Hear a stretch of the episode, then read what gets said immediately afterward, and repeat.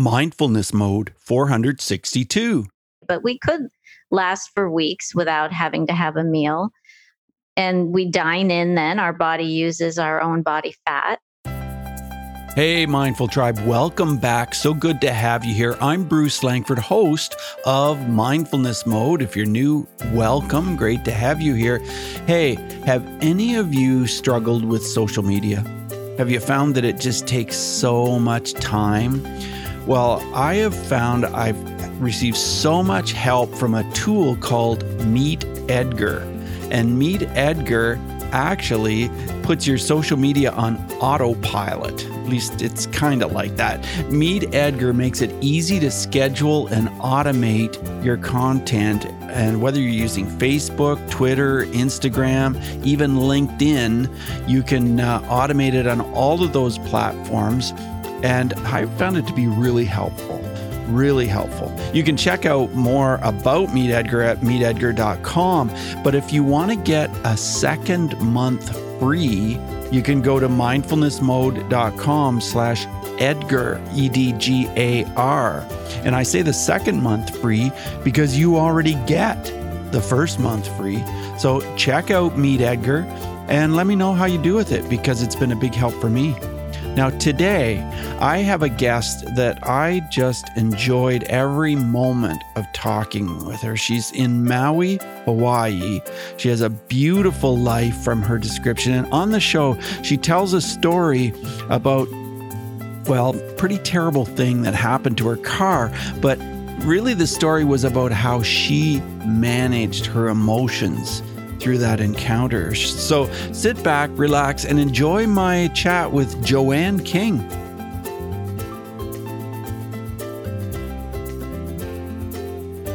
Mindful Tribe, I'm here with a delightful guest, a calm and relaxing guest who is happily living in Maui. And we're going to be talking about mindful eating. We're going to be talking about counseling and how mindfulness counseling can help you. I'm here with Joanne King. Joanne, are you in mindfulness mode today? Aloha, Bruce. I am in mindfulness mode every day. That's my business. It's so great to talk to you, Joanne. And I want to share a bit about you with my listeners, with Mindful Tribe.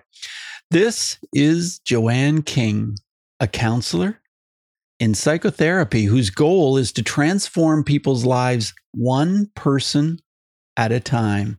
And her work focuses on compassion, mindfulness, self-awareness, and helping others to lead a happier and more joyful life.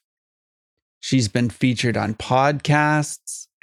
She's been featured in bookstores in different ways. When she's not helping others to navigate the various challenges that they encounter in life, you can find her, like I said, in Maui, writing and going to the beach. So, Joanne, what does mindfulness mean to you? It actually is, for me, gives me a sense of being grounded and stable and able to access the wisdom part of my mind rather than reacting when situations arise. And I think that's what the practice brings for most everyone who practices, right? It's about learning to respond wisely rather than react when situations arise in life. And I know you're doing a lot of work on mindful eating these days. And I know, especially in the US, I live in Canada and we have this problem, of course, too. It's all over North America. A problem with weight, a problem with being healthy through eating. So where do we start with this? That's a great question, Bruce. So typically, I guess the first question one might ask themselves is, why are you eating? Are you really hungry, or are you craving something? Are you eating from needing nourishment for your body, or are you eating because you're sad or lonely? Or sometimes we eat because we think it's time. You know, it's 12 o'clock noon, it's lunchtime, I should be eating, what will I have? And it's routine, and we don't stop to think, is my stomach actually feeling that need for food, or is this just a scheduling thing? And I've learned that some days I'm just not hungry at all and I don't need to eat at all. I used to think that if I didn't eat for a certain number of hours, then I might start to feel, you know, unhealthy, or might start to feel a little bit weak or something. And now I realize as long as I eat healthy foods and I'm not eating, well, I don't eat sugar, I don't eat processed sugar. And that has made a huge difference, because then I'm not on that roller coaster, you know, of feeling all that high energy and then the low energy. What are your comments on sugar and processed sugar, especially? First, I wanted to address the part about not eating when you're not hungry. And I actually call that dining in. So your body can use the fat store that you have, because most people can live weeks without eating, right? I mean, we need water every day, but we could last for weeks without having to have a meal. That's right. And we dine in then. Our body uses our own body fat. Yeah. So I was asking about the processed sugar and what your comments are on processed sugar in the diet. Mm-hmm. So that's something that I recommend people try to cut out of their diet, right? And the reason being is that if we were to look at sugar, flour, and wheat, those are all processed foods. And they're similar. They're all natural in nature, right? Wheat is natural. Sugar comes from sugarcane. That's natural. And so, but if we look at cocaine and heroin, those come from plants as well, right? Sure. But the thing they all have in common is they're processed into this fine white powder, and it's very addictive to our brain. And the reason it's very addictive to our brain is because it sets off what I call the reward center of the brain, and the brain starts to release what we call dopamine, the feel-good hormones, and then we want more and more of it. And so it does become an addictive process. And so best to cut it out if you can.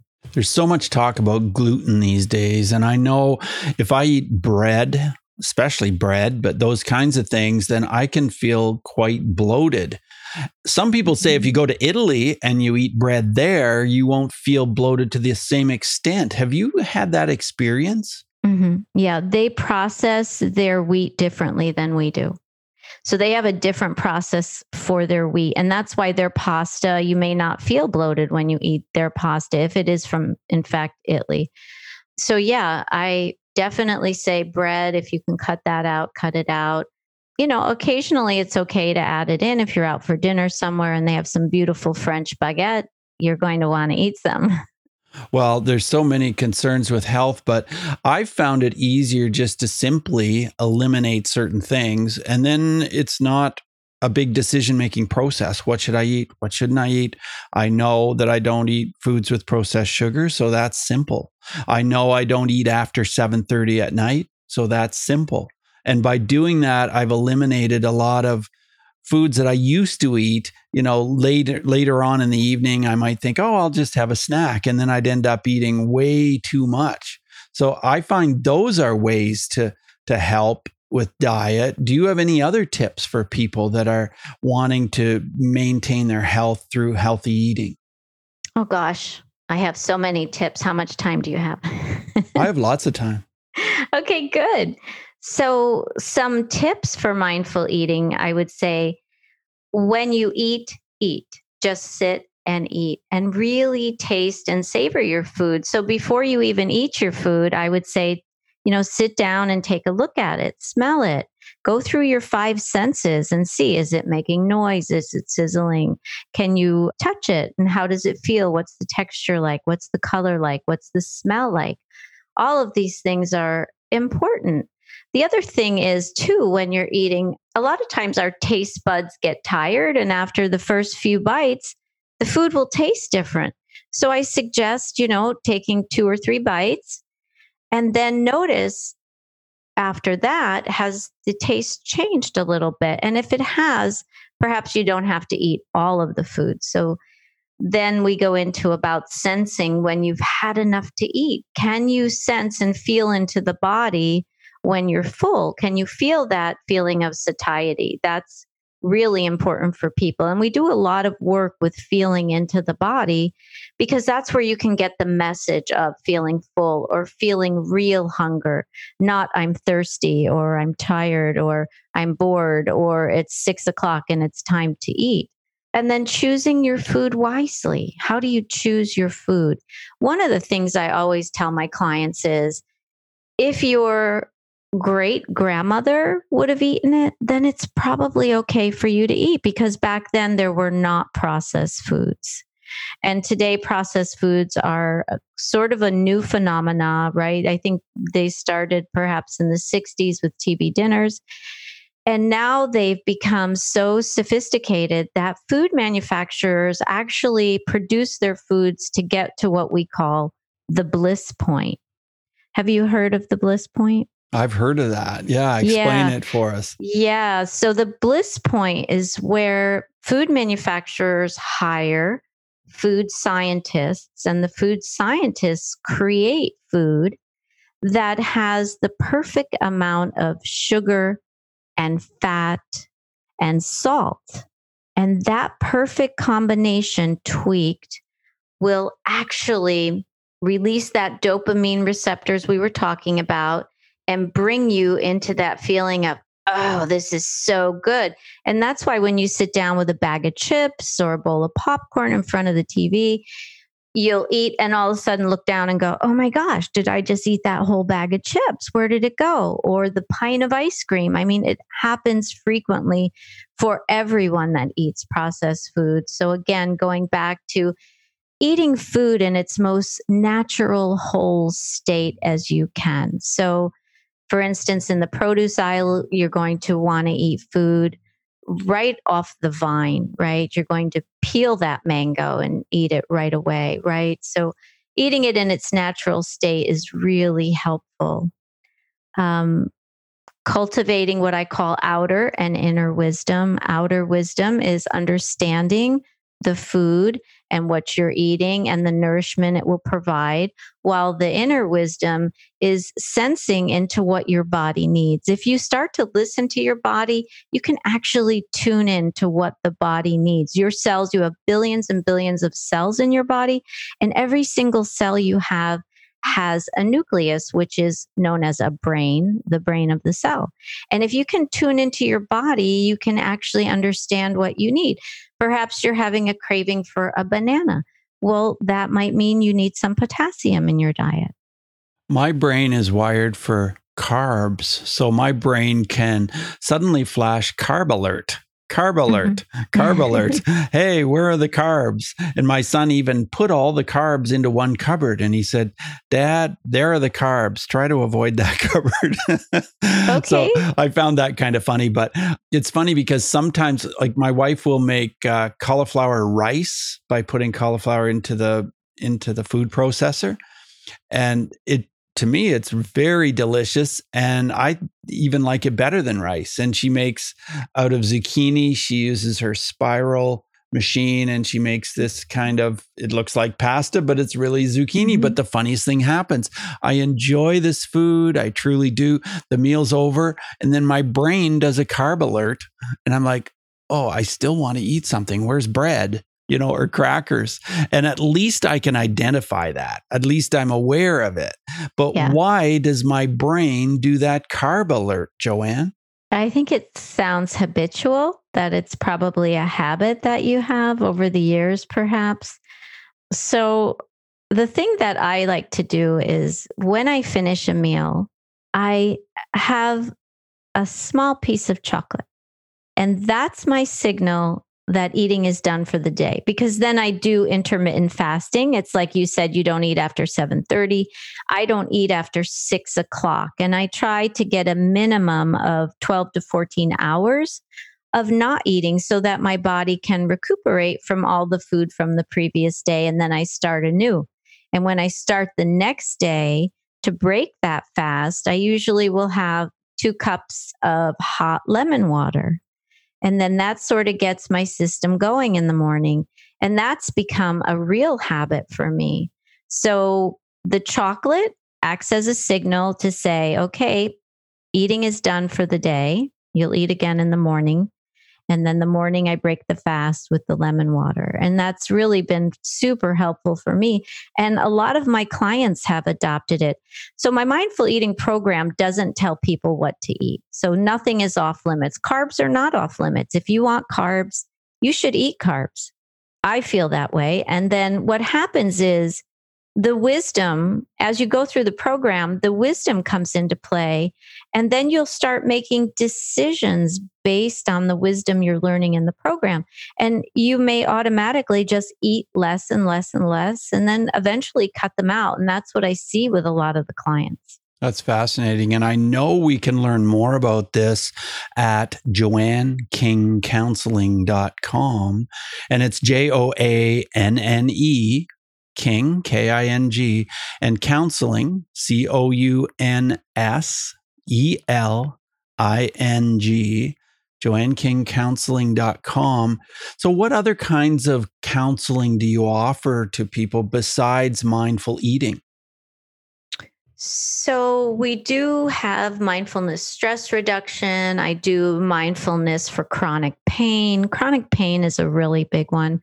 I do individual counseling. I counsel couples. And those are really all the specialties that I work on. And anything else I refer to other counselors in my office, because I like to keep what I do to certain categories that I feel that I specialize in. And I don't feel that I can do everything, right? I want to specialize in my mindfulness. And also I've been enjoying couples a lot lately.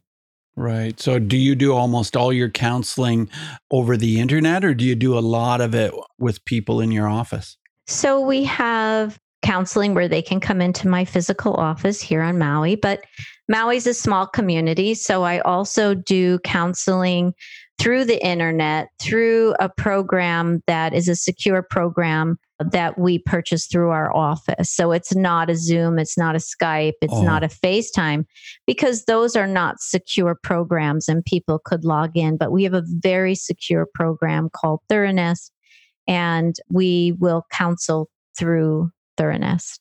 I see. Oh, that's very interesting. So when you counsel couples, I'm interested to know what you've noticed has changed over the last, say, 15 or 20 years. Couples used to come to you and you counseled them and there were certain issues. Now there are probably different issues. What are some of the changes you've seen over the years? I think that men have opened up more and have become more sensitive. I think that's the most important thing I've seen, is the expansion of men and wanting to fix things and wanting to be better in the relationship, right? Relationship is always 50-50. It's not just one person. It's never just one person. So I like the fact that men are now open and they've stopped blaming their wife for their issues. And so they come in with this open mind, ready to work on what's going on. And I've saved so many relationships. And that is really fulfilling for me. And that's why I've continued to do relationship counseling. Now, someone told me that a lot of problems with relationships sometimes can go back to porn and porn abuse, and the fact that now in the last 15 years or so, porn is so readily available on the internet. Have you found that that is a problem in relationships quite a bit these days? I have seen a lot of people that do get addicted to porn. It is a problem. But I want to say, I believe that the most problems that I have seen in relationships have been from childhood wounds and childhood attachment styles. So when you're a baby or a young child, you learn attachment to your caregiver. And depending on what your caregiver gives you is how you learn to attach. And so if you have an attachment that's broken, when you go into relationship, this actually plays out. And a lot of times clients don't even realize that themselves. It's sort of like if you were to look at an iceberg, right? You're floating in a boat and you see an iceberg and you see this, just a small little hill of an iceberg. But if we were to look underneath the water, we see the iceberg goes for miles and miles down. So I feel like the miles and miles down is all of the things that happened to that person when they were younger. And they've incorporated those wounds into their life, but they're unconscious a lot of times. And so when we can bring the unconscious into the light and have the person acknowledge that unconscious thought pattern, belief pattern, it's really about beliefs. And so when we can bring it into the light and they can examine it and then they can let it go and they can move on and understand how the beliefs caused their behavior, which caused a result in the relationship. And then we can change that. Joanne, speaking of children, I want to ask, what was a day in your life like when you were 7 years old? Were you a girl who wanted to help people the way you do in your adult life? Or what was that like? So as a child, I was pretty much a caretaker in my home. And my mom was divorced when I was about 4. So I was the caretaker. And yes, I did help a lot with everyone. I listened to everyone and what their issues were in the home. Yeah, so that was a big part of my childhood, and that's probably why I'm here today. I always ask a question about bullying. Do you have a story about bullying, either in adult life or childhood life, where mindfulness would have made a difference? So I did not experience bullying as a child. And I don't know why. I just feel like perhaps I stayed to myself and I didn't really try to fit in. I stayed to myself and I studied and did my own thing. So yeah, no, I don't really have a bully story. And where did you grow up, Joanne? I'm originally from New Jersey. Very close. I grew up very close to Manhattan. And the thing I loved about being close to Manhattan, I was only 20 minutes out of Manhattan, really close to the GW Bridge, which got us into Manhattan instantly. And there was so much culture there on the East Coast, right? Because New Jersey is one of the older states, right? It's one of the original states. And we had so much history, right? We have the Statue of Liberty. We could go to Philadelphia to the Bell. We could go to Boston to Plymouth Rock. I mean, so there was so much we did. And I just love that part of growing up on the East Coast. And I'm so grateful that I had that opportunity to learn about the history of the United States in that way, in a direct way, not conceptual through a book, but through the direct visiting these sites. So learning about things directly instead of conceptually is really an important way to learn. And I actually focus on that in mindful eating. I focus on the direct learning of eating versus conceptual thought process.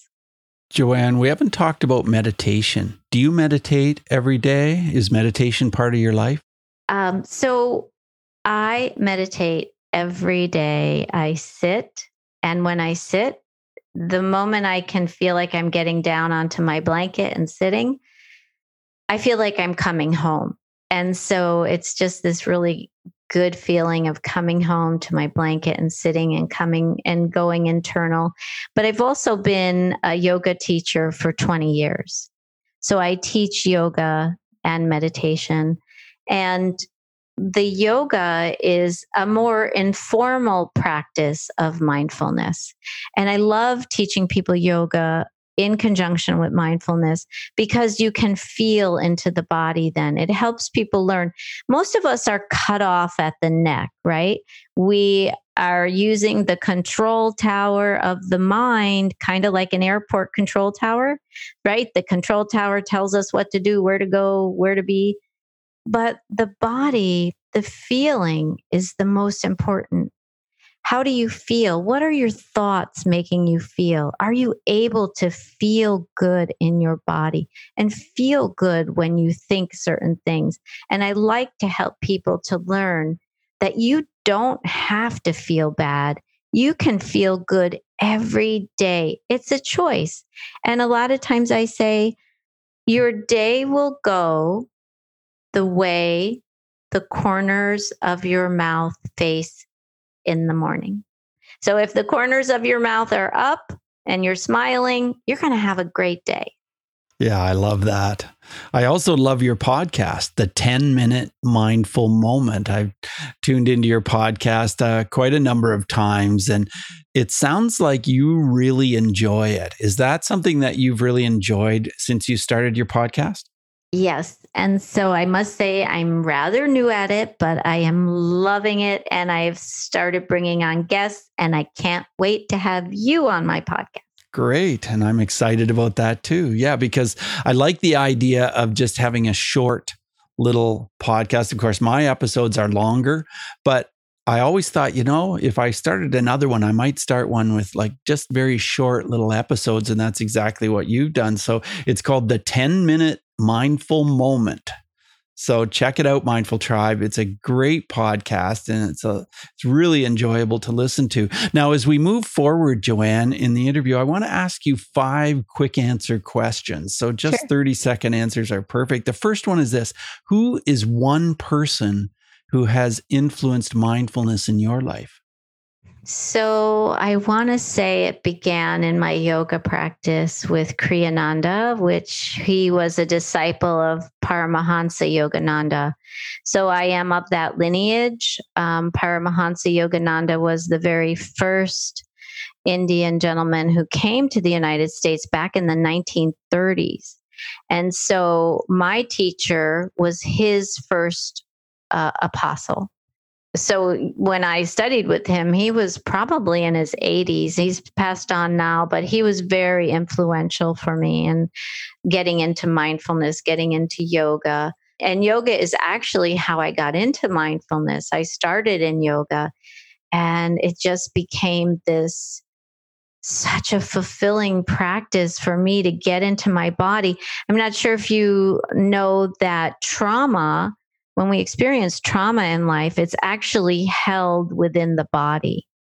And when you are able to move the body in ways like Tai Chi, yoga, that helps to release it. Also, body work like massage can help. And it's not a once and done thing. It is a practice. And as you practice, you're able to release the trauma. It's actually held in the myofascial part of the muscles in the body. My next question is, how has mindfulness affected your emotions? So I am able to stay calm in the face of basically anything that happens. I don't get riled. And sometimes when something happens that is something that would make people upset, and I don't get upset, I think to myself, how come I'm not upset about that? Like what? Like I bought a brand new car last summer. It was so exciting. Really beautiful, beautiful German sports car. And probably less than 1 month into it, I got into an accident. Oh boy. Yeah. And I was just like, okay, oh well, it can get fixed. No big deal. But I have to say, most of the people in my life, when they saw it, they were more upset than I was. I was just like, hey, no big deal. I'm going to fix it. Like, what's right up with? And typically it was the men. The men went crazy when they saw it. Yeah. What kind of sports car is it? It's actually an AMG Mercedes Benz. Oh, yeah. I like cars, and it's always interesting to know. But I felt the same way too. Like, I'm like, yes, well, it's just a machine basically, and it can just go to the shop, and in a few days they'll have it fixed, and they'll probably even give me a loaner, or I can rent one. And you know, it's not really that big a deal, but some people do get very upset about that kind of thing. That's for sure. Yeah. It's just how we look at it. The next question I have is, tell us how breathing is part of your mindfulness. A lot of people don't know this, but breathing is the only system in the body that can help us to relax. And the way it does that is through the autonomic nervous system. And the autonomic nervous system has 2 branches, the sympathetic and the parasympathetic. And most of us live with a low level, high sympathetic, right? And what is the sympathetic? Well, it's the fight, flight, or freeze. And it's a very older part of the brain. And when we're in this fight, flight, or freeze all the time, we have cortisol that circulates through the body, and that actually helps to hold weight onto the body. And so breathing is a huge part of the mindful eating program too. And I teach a lot of techniques in how to breathe to help reduce the sympathetic and raise the parasympathetic. And so when we can get the parasympathetic and sympathetic systems in balance, then you're going to feel a lot more relaxed and you're not going to feel so stressed. The only country in the world right now that recognizes the imbalance of the sympathetic and parasympathetic systems is Japan. And so I'm hoping that the United States will get on board with that and make that a diagnosis so that people can come in and have treatment covered by insurance. That makes sense.